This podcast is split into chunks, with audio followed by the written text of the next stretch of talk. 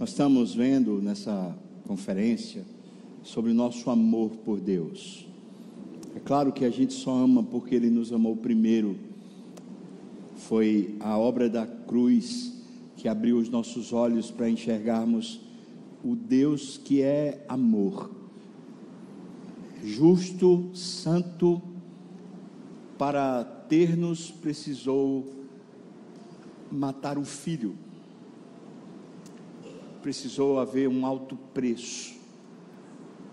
E agora a resposta única, única cabível é amá-lo. Mas amá-lo de verdade. E a gente lê a Bíblia e o que a gente encontra? Bom, a gente encontra muito pecado. A Bíblia não esconde as falhas dos homens, não esconde os pecados. A parte feia está lá mas o relato é justamente de quanto o amor de Deus é capaz de ressignificar a nossa vida, refazer os nossos passos. Hoje a gente vai falar sobre a história de um homem que sofreu muito, muito. Passou pelo menos 13 anos totalmente esquecido, largado abandonado pela família, injustiçado pelos patrões, terminou preso. Mas Deus se lembrou dele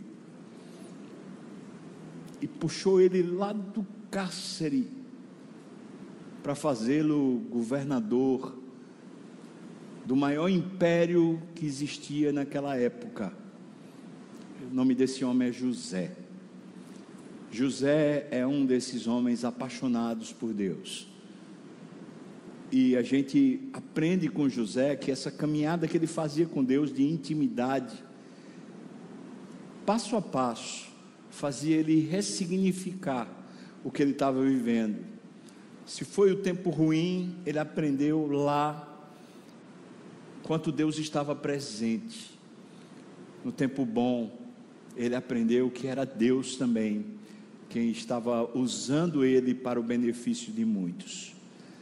Abra, por favor, sua Bíblia em Gênesis capítulo 41, versículos 38 até o versículo 52, por favor. Gênesis capítulo 41, do versículo 38 até o versículo 52. O texto nos diz assim: Disse Faraó aos seus oficiais: Acharíamos porventura homem como este em que há o Espírito de Deus? Veja só, a diferença é essa: ao Espírito de Deus. Depois disse Faraó a José: Visto que Deus te fez saber tudo isto, ninguém há tão ajuizado e sábio como tu. Administrarás a minha casa e a tua palavra à tua palavra obedecerá todo o meu povo.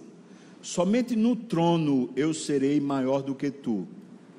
Disse mais a Faraó, faraó a José: Vês que te faço autoridade sobre toda a terra do Egito. Então tirou Faraó o seu anel de sinete da mão e o pôs na mão de José. Fê-lo vestir roupas de linho fino e lhe pôs ao pescoço um colar de ouro. E fê-lo subir ao seu segundo carro, e clamavam diante dele: Inclinai-vos! E desse modo o constituiu sobre toda a terra do Egito. Disse ainda Faraó a José: Olha, eu sou Faraó, contudo, sem a tua ordem, ninguém levantará mão ou pé em toda a terra do Egito. E a José chamou faraó de Zafenate Paneia e lhe deu por mulher Azenate, filha de Potífera, sacerdote de Om. E percorreu José toda a terra do Egito. Era José da idade de 30 anos quando se apresentou a Faraó, rei do Egito, e andou por toda a terra do Egito.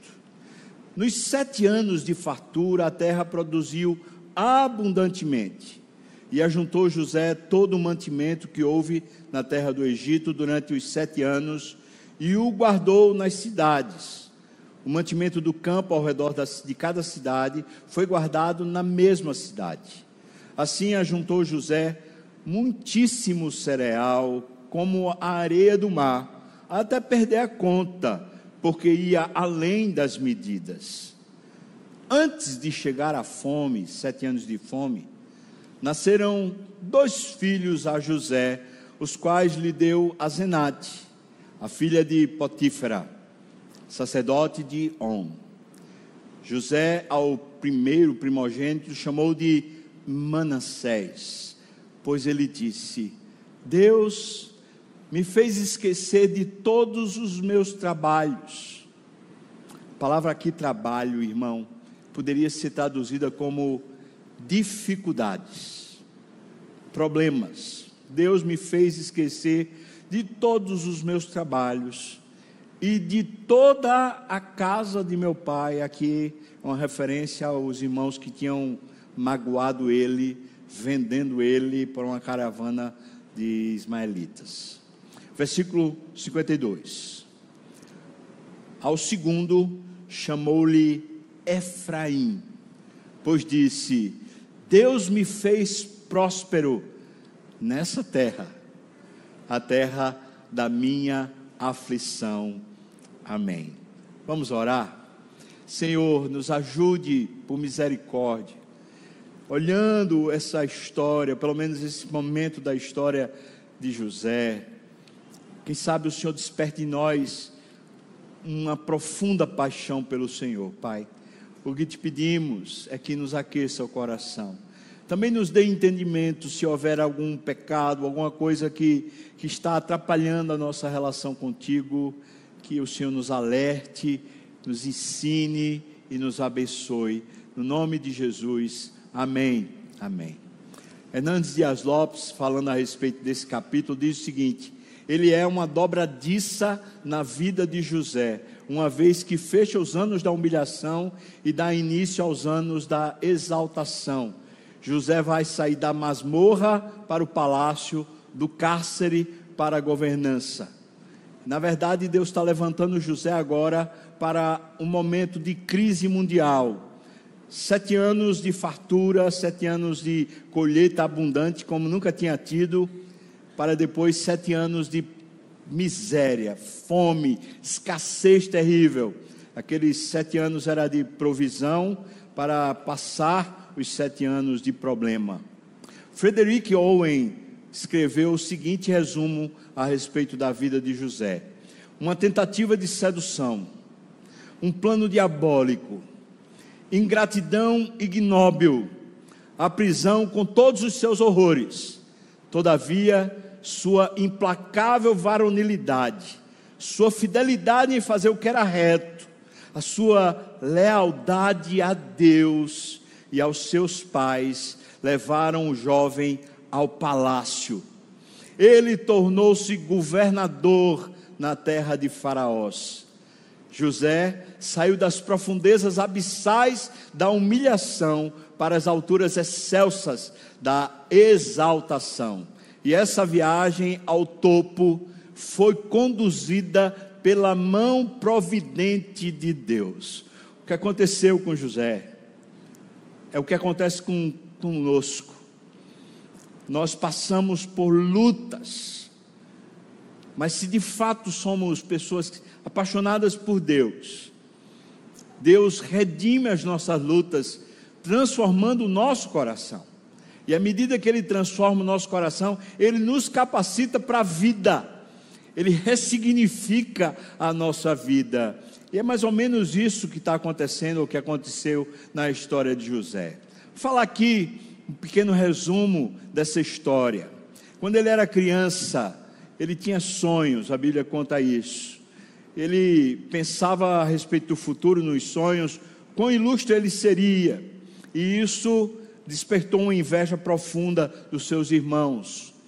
Ao mesmo tempo, José era muito amado pelo seu pai e era preferido pelo pai. Portanto, essa inveja ou essa, essa coisa ruim no coração dos irmãos piorava ainda mais. Aos 17 anos, ele foi vendido como escravo pelos irmãos. E aí ele passou 13 anos no Egito como escravo. E uma boa parte desse tempo, na verdade, no cárcere. Aos 30 anos, ele passou a ser governador do Egito. Aos 37 anos, ele já tinha governado sete anos de fartura, conforme os sonhos de Faraó. E aos 39 anos, dois anos após a seca, José levou toda a sua família, seus pais, ou seu pai, seus irmãos, para a terra do Egito. Com 56 anos de idade, José viu seu pai Jacó morrer lá no Egito. Com 110 anos, José morreu lá no Egito. E Hebreus capítulo 11, versículo 22 nos conta o seguinte: Pela fé, José, próximo do seu fim, fez menção do êxodo dos filhos de Israel. Veja o que é estava no coração de José, irmãos. Era uma saída daquela terra. Não era desfrutar da riqueza daquela terra, mas era a saída pela mão providente daquela terra.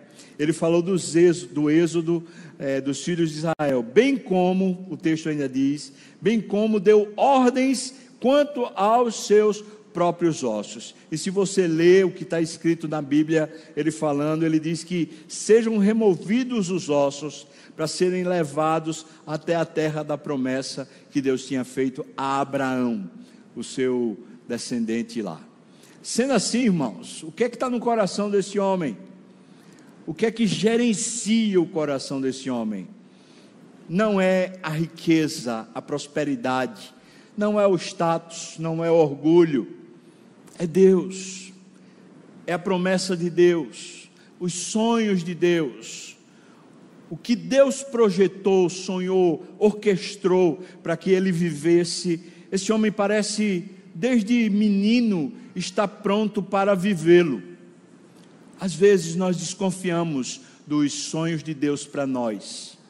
Isaías é muito claro quando fala: Eu é que sei que pensamentos que tenho a respeito de vós, pensamentos de paz e não de mal, e isso para vos dar o fim que desejais. Veja só, irmãos, eu posso falar isso com absoluta certeza de fé para todo aquele que ele salva. Antes mesmo do seu nascimento, Deus projetou uma vida, não uma vida de orgulho, mas uma vida que faz sentido, uma vida que abençoa, uma vida que é prodigiosa, que é crescente e que se torna próspera. Talvez não próspera no sentido material, mas próspera no sentido de ser frutífera, de ser abençoadora, de ser um, uma fonte de recursos para muitas pessoas. Se Deus escolheu você, se em algum momento Deus salvou você, alcançando você pelo meio da graça, através do sangue de Jesus, Nesse momento, você precisa começar a confiar. Olha só, a minha vida tem um sentido que eu não conheço, tem um propósito que eu ainda não defini, tem um rumo que está nas mãos de Deus. E se você e eu nos dobramos por paixão a Deus, dizendo: Deus, não tem sentido passar mais um dia sequer, um passo sequer, se não for guiado pelo teu espírito. Se ousamos fazer isso de verdade, com o coração apaixonado, então Deus nos toma pela mão e nos guia numa crescente, numa crescente sem fim, até sermos levados até o trono da Sua glória. Essa é a vida proposta por Deus. Deus não levou seu filho à cruz apenas para que a gente tivesse uma carta na mão, uma espécie de certificado, para quando a gente morrer, a gente apresentar e dizer: posso entrar no céu. A salvação é muito mais do que um certificado autenticado pelo Espírito dizendo que você vai para o céu. A salvação é a possibilidade agora real de ter Deus, desfrutá-lo, render-se a Ele desfrutar da presença dEle E nessa vida a gente vai ressignificando, porque a gente pensava que, ah, eu tenho essa inteligência para isso, mas Deus vai mostrar que a inteligência é para outra coisa. Ah, eu tenho esses dotes físicos para fazer aquilo, mas Deus vai mostrar que é para outra coisa. Ah, eu fiz aquela universidade para esse propósito, mas Deus vai mostrar que é para outro sentido. Ah, eu sou trabalhador nessa área para ser isso. Não, não. Deus quer usar você. Amém, irmão? Deus quer fazer você ser próspero. Por favor, não entenda errado. Eu não estou falando da sua conta bancária. Eu estou falando de você por dentro, interiormente, você ser próspero, você crescer, amadurecer, ser uma fonte de bênção que Deus usa para abençoar a terra. Esse é o projeto de Deus para os crentes, para os cristãos. E à medida que ele tem esse projeto, ele mesmo define que lugares na sociedade nós vamos ocupar. Talvez a uns Deus quis que sejam governadores, mas talvez o outro, ele quer que seja um zelador. E qual a grande diferença para Deus? Nenhuma. Porque para Deus ele quer usar cada um de nós naquilo que ele mesmo projetou de maneira que você é especial se você tem uma função, e você também é especial se tiver outra função. A luz dos homens parece que tem uma graduação de importância, a luz de Deus. A importância está no sangue do seu filho, que lhe salva e lhe habilita agora a viver para o propósito divino a maior graça que temos, o maior presente que recebemos com a salvação, é o fato de agora não precisarmos mais vivermos para nós mesmos e vivermos segundo o curso desse mundo, agora salvos. Nós podemos viver com Deus e para Deus, libertos de nós mesmos. Glória a Deus. Olhe para José nesse texto já entendendo que passou o tempo da escuridão, passou o tempo da luta, do sofrimento, agora começou uma nova fase. Essa nova fase, alguém vai dizer: Ah, esse, esse é tudo que eu quero para a minha vida. Pois eu queria que você observasse esse texto, esse período, período da história de José, para aí eu, eu e você aprendermos que ele aqui também está sendo provado, aqui também ele está sendo testado.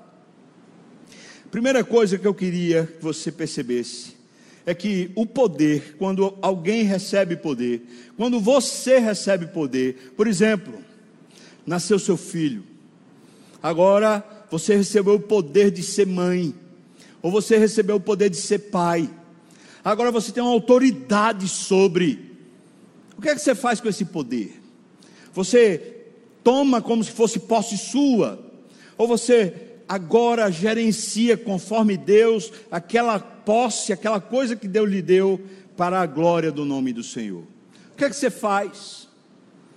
Pois bem, o poder revela que tipo de paixão nós temos no coração. Versículos 40 a 44, aqui nesse texto, fala que de repente José está recebendo muito poder.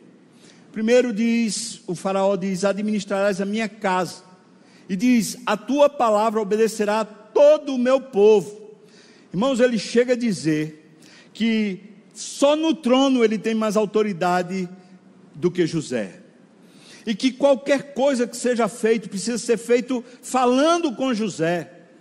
José se torna o homem mais poderoso do Egito, com exceção naturalmente de Faraó, quando está sentado no trono. Sendo assim, esse homem do dia para a noite, ele sai de uma, uma coisa que não era nada, insignificância total, para se tornar um homem poderoso. O que é que se faz com o poder? Estudiosos afirmam que o Egito era um lugar, naquele momento, notável e de grande influência. Havia grandes avanços educacionais, que eram invejáveis, até hoje, na verdade. O poder militar e a riqueza que eles tinham era ilimitada. Essa terra muito próspera, o centro do mundo, agora governada por esse homem. A gente pode dizer o seguinte: ele não só se tornou um governante, de certa forma, ele se tornou o governante do mundo. e a fase onde ele vai ocupar isso, faz a gente entender que Deus de fato está usando José para que todo mundo venha ao Egito para se curvar diante do Deus vivo e conhecer o Deus vivo. Para isso, ele está usando José. Oswald Sanders escreveu o seguinte: Nem todo homem pode carregar uma xícara cheia. A súbita elevação muitas vezes leva ao orgulho, concomitantemente à queda. O teste mais exigente de todos para sobreviver é o da prosperidade. Como é difícil a gente ter alguma coisa sobre a nossa posse. Como é difícil a gente ter poder sobre alguma coisa. Isso faz a gente avaliar o coração. Meu Deus, eu amo mais a Deus ou eu amo o poder que eu tenho? Eu valorizo mais a Deus ou valorizo o status que eu recebi? A gente não tem dúvida na história de José. O amor que ele aprendeu, o que ele viveu durante o tempo da escuridão, agora não estava vacilando. Ele continuava com a paixão por Deus. Vamos para o segundo ponto. O segundo ponto, versículo 45. O texto diz assim: José e a José, Faraó chamou de Zafenate Paneia, e lhe deu por mulher uma mulher chamada Azenate. Ela faz questão de dizer, a filha de Potífera, sacerdote, não sacerdotisa. Potífera é um homem, sacerdote de Om.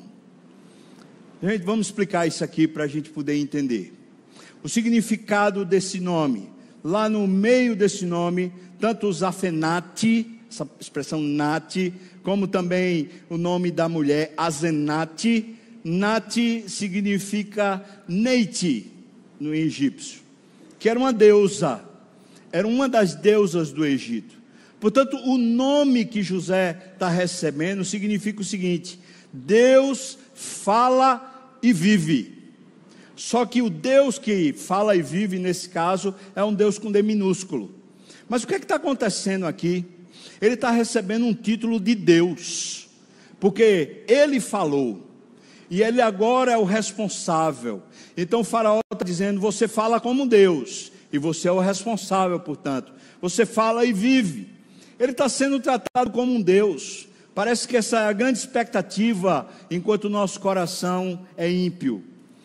Nossa expectativa não é por Deus, é uma expectativa de ser Deus. E parece que ele recebeu o título agora de Deus. Algumas traduções, algumas pessoas falam que esse título significa Salvador do mundo. Mas eu gosto mais dessa ideia aqui, que está na, na transliteração do, do original.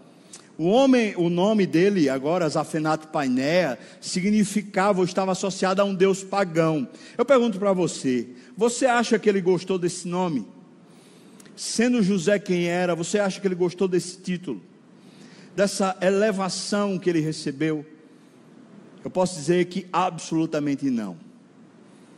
Ele nunca se chamou de Zafenato Painéa. Ele continuou se chamando pelo nome de batismo do seu pai, da sua mãe, no caso a mãe, José. Pois bem, José ganhou também uma esposa. E é bom a gente entender como é que é essa situação aqui. O seu nome é Azenate, também com essa palavra Nate lá, da deusa Neite. O nome da mulher significava pertencente a essa divindade chamada Neite. E ela era sacerdote de um, era filha de um sacerdote egípcio. Ela era importante. O que diz que Om, esse, esse essa sacerdote de Om, né? Om era Heliópolis em grego e estava situada a 12 quilômetros a noroeste do Cairo.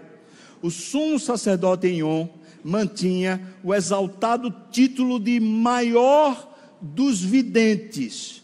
José, ao se casar, ele passa a participar da elite social egípcia. Ele ganha o nome de Deus e ele ganha agora o ingresso para participar dessa estrutura da cúpula. sentando-se como, se, se usa a expressão, como quem tem sangue azul. Ele agora é o maioral, recebeu titulação. O fato é, irmãos, que os títulos também avaliam o nosso coração. Muitas vezes, as credenciais que vamos recebendo, não é só uma, um título de bacharelado, mestrado, doutorado, mas as credenciais que vamos recebendo, elas vão querendo dizer quem somos. Então, de repente, alguém se vê como pai. Essa é uma titulação também. E agora ele acha que sabe ou que precisa saber. Eu queria dizer para os pais aqui: você nem sabe e nem precisa saber, porque você foi criado como imagem de Deus. E o único legítimo pai real que existe é Deus, o Pai, verdadeiro Pai. E se você se colocar nas mãos do verdadeiro Pai, Ele vai usar você como um Pai autêntico para abençoar seu filho e para abençoar muitas pessoas. Mas se você inventar de se arvorar por causa do título a ser alguma coisa, você tropeçou. O seu coração já não está mais apaixonado por Deus, agora é um coração pagão e idólatra. Ora, se isso se refere a, ao pai, no que, dizer, o que dizer do marido ou da esposa? O que dizer de uma titulação, uma graduação que a gente recebe que nos põe socialmente acima dos outros? Quando de repente a gente agora é o chefe, ou a gente é o dono, ou a gente tem mais, ou, ou está numa posição melhor. O nosso coração está sendo provado nós amamos a Deus. Para que receber essas coisas? O que a história vai mostrando a respeito de José é que, por mais que agora ele cresça, o seu coração não se exalta. O que é que mantém, o que é que se ressignifica o status que ele está recebendo? O título que ele está recebendo? O seu amor a Deus. À medida que a gente ama a Deus, tudo que Deus vai promovendo na nossa vida, cada etapa, cada fase, não nos faz nos perceber como melhores ou maiores, mas nos faz nos sentirmos amados. É um privilégio dado por Deus, mas não somos melhores do que éramos, nem do que ninguém Portanto, o nosso coração se mantém no mesmo nível. Terceiro ponto, a prosperidade também revela o coração. E o texto diz, versículo 47 e 49: Nos sete anos de fartura, a terra produziu abundantemente, e ajuntou José todo o mantimento que houve na terra do Egito durante sete anos e guardou nas cidades. E o versículo 49 diz: Ele juntou tanto cereal, que era como a areia do mar, que ele perdia conta, não conseguia ter medidas, e além das medidas. Ou seja, de repente, esse homem que é o governante disso tudo, é o grande provedor. Ele é o dono dos do, do recursos todos. Se você ler a história com atenção, vai perceber que à medida que a fome foi crescendo e os recursos estavam lá nos celeiros, José foi comprando para Faraó todas as terras que tinha. As pessoas trocavam suas posses, suas terras, pelo, pelo, pelo trigo, pela cevada, por qualquer coisa para comer, para se alimentar. Ele não estava perdendo, ele estava ficando cada vez mais rico. Com a sua mordomia, mesmo no tempo da escassez, ele estava crescendo. Mas quem é José? José perde o rumo no meio disso tudo Plutarco, que viveu no século I, ele observava muito o poder entre os romanos. E ele escreveu o seguinte: a autoridade e o cargo demonstram e tentam a índole dos homens, movendo cada paixão e descobrindo cada fragilidade. E ele conclui: nenhum animal é mais selvagem do que o homem poderoso. Agora, esse homem é próspero. ele tem poder, ele tem título e ele tem prosperidade material. É o provedor, é o sustentador. Durante esse período de pandemia, eu vi alguns casos, acompanhei alguns casos, e também de longe, mesmo não aqui na igreja, em outros, em outros lugares, conversando com outras pessoas, eu vi a seguinte situação: muita gente que tinha recurso, que era empresário em alguma coisa, estava vendo os dias de escassez começarem a comprometer a sua capacidade de dar aos outros ou de sustentar os outros. E esses homens e mulheres começaram a entrar num declive grande, uma depressão. Outro dia alguém estava falando comigo assim: Olha, eu não sei como fazer, porque eu tenho que demitir gente. E eu não posso demitir gente porque as pessoas precisam. Eu estou falando de gente crente, irmãos. Veja só, irmão. O sustentador de todas as coisas, o provedor legítimo de todas as coisas, chama-se Deus. Diga comigo, Deus é o Jeová Jirê. Diga. Diga de novo, Jeová Jirê. Ele é o supridor. Ele é o provedor. Ele é o sustentador. Está me ouvindo, irmão? Quem sustenta a sua casa não é a sua prosperidade é Deus. Se tem famílias que dependem de você, quem sustenta essas famílias não é você. Está ouvindo, irmão? Nem é o seu trabalho, nem é a sua competência. Se Deus virar as costas para você, já era, irmão. Quem sustenta é Deus. Quando a nossa paixão é pelo Senhor, é claro que nós sentimos os abalos, mas somos reconfortados na segurança de que o Deus que nos coloca na masmorra nos coloca na, na governança. E o Deus que nos coloca na governança pode nos colocar na masmorra, mas seja na masmorra ou na governança, pouco importa, é Deus que é fiel e nos sustenta. E se ele me sustenta, ele também sustenta a todos os demais. Sem exceção. Sem exceção. E isso, inclusive, faz parte da graça comum. Deus é o provedor e o assistente, o sustentador de todas as coisas. Isso é um fator, pelo menos para mim, de grande, mas grande libertação e grande devoção.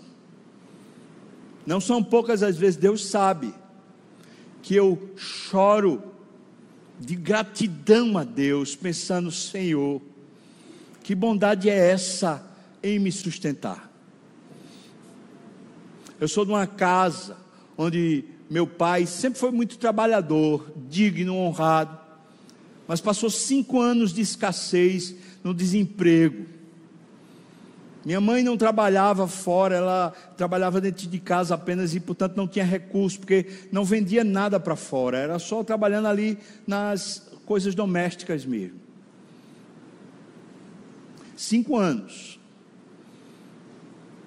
Anos de prova.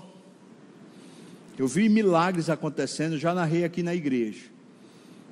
Mas durante aquele período ali, irmãos, meu coração ficou muito marcado eu tinha muito medo a respeito do que Deus faria com a minha vida. Eu falava: será que Deus vai me sustentar? Será que Deus vai me garantir? Digo para você, ainda me emociono hoje, toda vez que Deus me dá alguma coisa, porque eu penso assim: meu Deus, que fidelidade é essa? Porque eu sei, irmãos, eu sei mais do que você sabe a meu respeito, eu não mereço, o que eu merecia ou mereço é o inferno, é que Deus me condene eternamente ao inferno, por causa dos meus pecados. Mas Deus é bom e é provedor, isso me traz uma profunda paixão por Deus. Troque o orgulho e a vaidade de se achar de alguma maneira especial porque tem prosperidade ou de usar isso de alguma maneira para se tornar importante. Troque isso pela essência da vida, por se sentir privilegiado por Deus, de ser um, um, uma, uma ferramenta, um instrumento que Deus usa para abençoar outras pessoas. Mas do jeito que Ele usa você, Ele pode usar qualquer outro. Ele usa o ímpio também. Mas você sabe o quanto privilegiado você é, porque você não é ímpio. Quarto ponto. Os frutos chegaram. Dois filhos chegaram. Esse casamento agora está produzindo, e está produzindo no tempo da prosperidade, ainda não estamos nos anos da seca. Os frutos também revelam o nosso coração. Quando as coisas começam a dar certo, quando a, a nossa vida começa a produzir frutos, nós tantas vezes perdemos Deus para os frutos. Quantas mulheres perderam a vida devocional depois que tiveram filhos? Esse afã de dizer, não, mas eu sou mãe, eu sou responsável, e perdeu aquela dignidade de ser mãe diante de Deus, para se tornar uma ímpia, que acha que é você quem faz seu filho ser alguma coisa. Quantos de nós, à medida que começamos a ter alguma coisa, perdemos o Senhor, Conheço gente que estava lá no cadinho, aperreado, desempregado, um problema danado, e chorava, e estava no culto de oração, e estava ali buscando, e de repente Deus abriu uma porta, e a pessoa começou a progredir, e começou a ter recurso. Ah, não tenho mais tempo, eu não tenho mais tempo, eu não tenho mais tempo. Vai com Deus, irmão. Não sei se ele vai, mas eu espero que ele vá. Porque essa vida é uma vida de alguém que está perdendo em vez de estar encontrando. Não me leva a mal, nem me entenda mal. Eu não estou falando que é a sua vida eclesiástica que simboliza a sua vida com Deus, mas o que eu estou falando é que muitas vezes, quando os frutos do nosso trabalho, dos nossos esforços, das nossas conquistas começam a aparecer, nós tornamos essas coisas mais importantes do que a própria vida com Deus ou do que o próprio Deus. E portanto, os frutos começam a revelar o nosso coração. Conheço gente que começou a tocar. Ah, começou a tocar e, e adorava a Deus tocando. Mas de repente começou a aprimorar o negócio. Tinha uma técnica nova, tinha não sei o que lá. Acho que ele já contou isso publicamente, por isso eu posso dizer. Estou falando de um amigo do peito chamado Kleber, pastor já falecido. Um talento sem igual na área de música. Ele fazendo universidade, bacharelado em violão, ele passava sete, oito horas tentando aprender aquelas técnicas lá de, de tocar. E ele testemunhou isso publicamente. Perdi Deus de vista. Eu estava ficando tão bom naquilo que eu fazia que eu perdi Deus de vista. Aquilo que antes na verdade, o que me chamou para começar a tocar foi para adorar a Deus. Agora eu estava tão enobrecido nas técnicas, no conhecimento, no crescimento, nos frutos, que eu já não tinha mais Deus. Dedilhava melhor do que antes, mas não tinha o Espírito. As músicas ficavam belíssimas, mas cadê a unção? Sabe, irmãos, qualquer área da nossa vida se Deus nos der graça, a gente começa a progredir. Qualquer área. Na hora que Deus põe a mão, na hora que Ele olha e dá favor a nós, vum, a coisa anda. Mas essas coisas não podem roubar de nós a paixão. Amém, irmão? Não pode. Isso não pode fazer a gente perder o grande tesouro.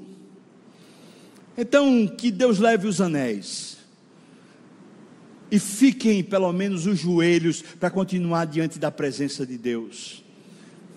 Para buscarmos em espírito e em verdade, irmãos, para o querermos de todo o coração.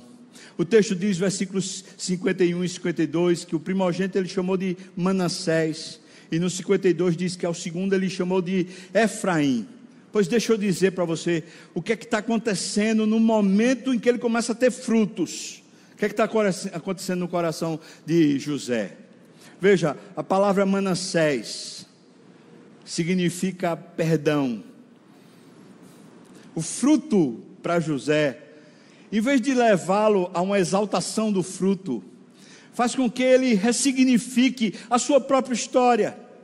E ele batiza, veja que ele não deixa a esposa batizar o filho, mas ele batiza o filho, ou bota o nome para o filho, daquilo que Deus está fazendo nele, ele faz questão de dizer, veja aí o versículo 51, por favor, veja, ele faz questão de dizer: Deus me fez esquecer de todas as minhas dificuldades, meus tormentos, de toda a luta que eu passei quando os meus irmãos me venderam, a dor, a mágoa, a tristeza, aquela angústia, aquela coisa ruim, Deus me fez esquecer, aleluia! Que reconhecimento tão nobre é esse? Perceba, irmão, ele está dizendo, perceba isso, foi Deus, Deus que me deu fruto, e o sentido do fruto que ele me deu foi para ressignificar o meu passado, redimir a minha história, para que eu não fique preso em grilhões de mágoas. E quantos, quantos estão perdidos? Irmãos, todos nós sofremos. Todos nós temos decepções, traições. Todos. Isso certamente é uma mácula profunda, que às vezes é como se tivesse uma corrente amarrada na nossa perna, que não deixa a gente sair do canto, a gente fica preso. Se Deus de alguma maneira intervém, dá fruto a você, em vez de você se orgulhar, ou achar que tem alguma coisa, ou começar a se comparar com alguém, que tal você ressignificar a sua própria história, fazendo como José: Deus, Deus me fez esquecer. Eu não conseguia, mas Deus me fez esquecer. Tem mais que eu queria destacar aqui. Você percebeu que tanto Manassés como Efraim não são nomes egípcios.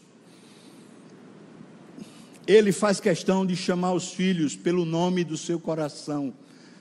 É a sua relação com Deus que traz a nobreza para a vida dele não é Faraó, não é a titulação, não é a prosperidade, não é essa fase boa de recursos e de grandeza que leva ao coração dele. Quando ele tem frutos, ele está dizendo assim: Eu quero homenagear Deus. E por isso ele chama pelo nome da sua nacionalidade, da sua terra, da sua língua, Manassés. É bem verdade que ele chama o outro de Efraim. E quando ele chama de Efraim, ele demonstra uma gratidão em relação ao presente que está recebendo e ao futuro. Efraim significa duas vezes frutífero, porque ele está dizendo: Eu tive o primeiro, agora eu tive o segundo, duas vezes frutífero. Em outras palavras, agora eu sou frutífero, agora a minha vida deixou aquela coisa lá atrás, passou para uma nova fase, agora tem uma perspectiva de futuro meu Deus, será que isso não ensina a gente muita coisa? Quando de fato Deus começa a ressignificar a nossa história, a nossa paixão por Deus faz com que a gente supere as algemas, as amarras do passado. Amém, irmão? Você precisa disso? Bom, eu preciso. Sempre precisei. Vou confessar uma coisa a vocês aqui. Quando eu era mais novo, mais novo, assim, adolescente e tal. Tudo que acontecia de mal comigo, eu tinha, sei lá, parecia uma amnésia, me esquecia com rapidez. Nada ficava na minha, no meu coração. E eu comecei a me orgulhar disso. Falava assim: "Ah, eu não fico, não fico chateado não". O povo tirava onda comigo na escola, não sei o que lá. Eu não ficava chateado, tá tudo de boa. E eu comecei a me orgulhar. Aí disse: "Ah, é? Agora você vai ficar chateado?" Quando eu estou crente, participando de igreja, não sei o quê, um comentáriozinho, um negocinho, pá, começa a me machucar. É, é. Todo dodói. Por quê? Quando não caminhava com Deus, aí você não estava nem ligando. Agora você se acha? Sabe por quê, irmãos? Porque a única capacidade que temos de ressignificar a vida é Deus, não são dotes naturais. Não é a sua capacitação, mas é a capacitação divina. E quando a gente começa a se orgulhar, é como se a gente começasse a perder a essência daquilo que de fato é. O fato é o seguinte: eu posso dizer com muita propriedade isso. Se alguém me machuca e eu mergulho mais profundo na minha paixão por Deus, eu me consagro mais ao Senhor e me dedico mais em conhecê-lo, eu posso dizer para você com plena certeza de fé, com toda clareza diante do próprio Deus, aquilo não pesa mais nada no meu coração. Aquilo é tirado, a amargura, a dor, a angústia, tudo é tirado e lavado por uma pureza de vida. Mas enquanto eu não mergulho na paixão por Deus, enquanto eu não vou para a fonte das delícias, enquanto o meu coração não ressignifica a minha vida através de Deus, aquilo fica martelando na minha cabeça, aquela dor, aquela injustiça, aquela tristeza continua batendo no meu coração. José, ele está ensinando para nós, sem saber, não era esse o propósito, o que fazer. Agora, para ele, há uma perspectiva de futuro, porque o passado foi superado. Sabe, a história de José está mostrando para nós que nas dores, na escuridão, nós somos provados. Isso tudo Deus usa para provar o nosso coração. Onde é que está o seu coração, filho?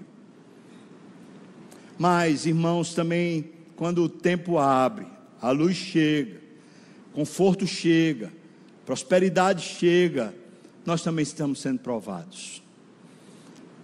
Onde é que está o nosso coração? O que de fato enche o nosso coração? Charles Swindoll escreveu a respeito da vida de José.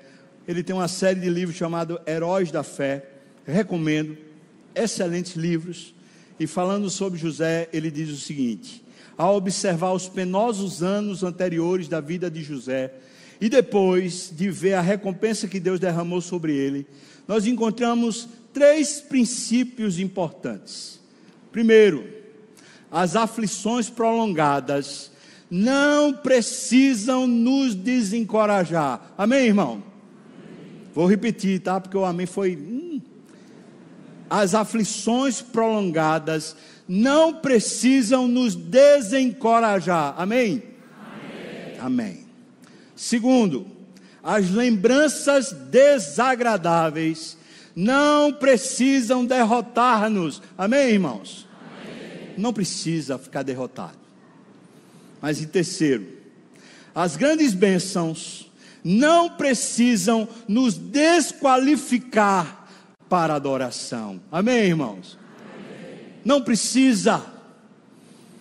Se eu e você amarmos a Deus de verdade e o buscarmos de todo o nosso coração, se for num tempo difícil, Deus requalifica, ressignifica. Se for o tempo de prosperidade e bonança, Deus requalifica, Deus ressignifica. A coisa vai no nome de Jesus. Mas se você e eu perdemos a paixão, não importa se é bom ou ruim o tempo, quem está ruim é o coração, não vai mais para lugar nenhum. Hernandes, falando sobre a vida de José, diz o seguinte: a vida de José é uma trajetória de prosperidade. Ele, próspero na casa do pai, na casa de Potifar, na prisão e no palácio. Em suma, onde ele chegava, ele deixava trescalar o bom perfume do seu exemplo. As pessoas que viviam perto de José eram abençoadas por essa convivência, pois nele habitava o Espírito de Deus e por meio dele fluía as bênçãos do Altíssimo. Mesmo quando estava sendo afligido, José era um abençoador. Qual era o que enchia o coração desse homem? Qual a diferença dele para os meus maus dias, para os meus maus momentos? A diferença é essa. É um homem que simplesmente entendeu. eu sou de Deus e Deus me ama, Deus me guarda. Eu estou passando pela luta, mas é o meu Deus o meu grande privilégio. E Deus era com José, e José sabia disso, e isso enchia o seu coração de vida. Como é que está você aqui nessa manhã de domingo, irmão? Será que Deus trouxe você aqui para ressignificar a sua própria vida? Eu não estou chamando você de jeito nenhum para você começar a tentar fazer atividades para Deus. Não é isso. Não é você dizer, agora eu vou ser muito religioso, todo domingo eu não perco um culto, agora eu vou fazer isso. Não, não estou dizendo nada disso no nome de Jesus, não pega esse sermão e joga no lixo. Estamos falando aqui é de uma coisa superior e sublime nós estamos falando de paixão, nós estamos falando daquilo que adestra a nossa vida, daquilo que ressignifica. Nós estamos falando do nosso coração conseguir transcender, em vez de estar apaixonado pela vida aqui na terra, estar apaixonado pelas coisas da terra. É um coração que olha para Deus e fala: O Senhor é o meu tesouro, o Senhor é a minha grande alegria, o Senhor é a minha riqueza, o Senhor é o arrimo da minha sorte, o Senhor é a minha grandeza, o Senhor é tudo para mim. Estamos falando disso. Estou chamando você, irmão. Eu chamo de todo o meu coração. Busque-o. Meu Deus, como é bom. Como isso muda tudo na nossa vida. Busque-o. Ele se deixará achar. E na hora que você olhá-lo, ah, o prazer que sentirá a mudança que virá, fará tudo na sua vida prosperar. Irmão, não estou falando de riqueza material, ainda que pode acontecer. Eu estou falando de uma coisa muito mais nobre. Você se tornar próspero, seu interior, uma fonte de vida a jorrar para a vida eterna. Vamos buscar Deus, irmão? Mesmo. Você pode perguntar, mas como é que eu faço isso? A primeira coisa, é orar. E não é qualquer oração, não. É uma oração pelo seu coração. Só Deus pode botar paixão no seu coração. Só Deus. Só Deus pode tirar os, os outros né, ídolos e paixonites que temos por uma paixão por Deus avassaladora. Mas segundo, Olhe para a cruz. Enquanto você orar, não fique apenas olhando para o seu coração, mas olhe para a cruz. Olhe para aquele sangue sendo derramado por você. Olhe para Ele, Jesus, olhando para você e dizendo diante de Deus: Pai, perdoa. Ele não sabe o que faz. Se sinta amado. Perceba a dimensão do amor que Deus tem por você. Não deixe isso arrefecer. Não vá para outro lugar, não. Fica aqui ainda. Volta para a cruz de novo. Ah, alguma coisa passou e você olhou para o lado. Volta, volta, volta. Olha de novo. Está lá ele. Ele está morrendo por você. E ele está dizendo: Deus perdoa. Você não vê?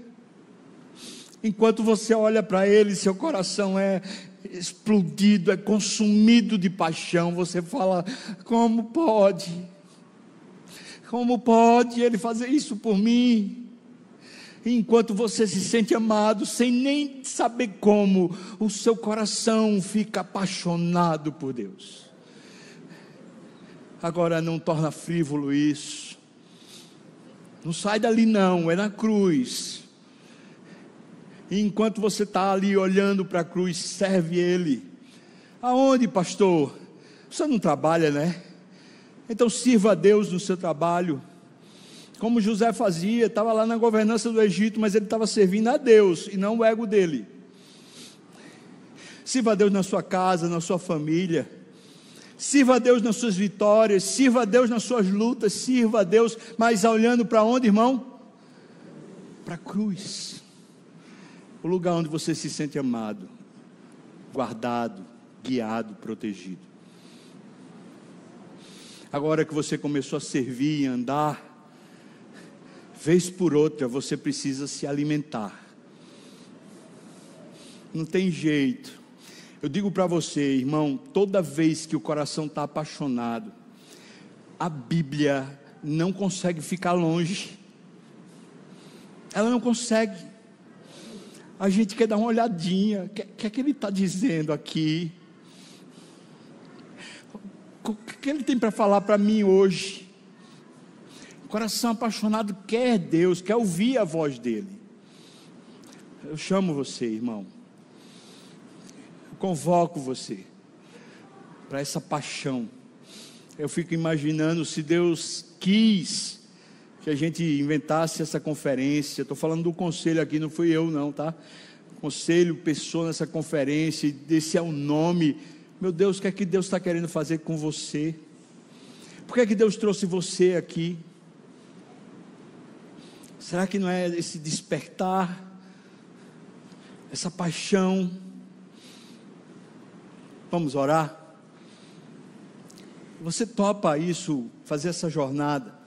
Orar pelo seu coração e depois ir para a cruz e aprender ali na cruz o quanto amado você é. E dali você servir a Deus, e servindo a Deus, buscá-lo através da Bíblia. Se você topa isso, por favor, fique de pé. Eu quero orar com você e orar por você também, pedindo a Deus essa paixão.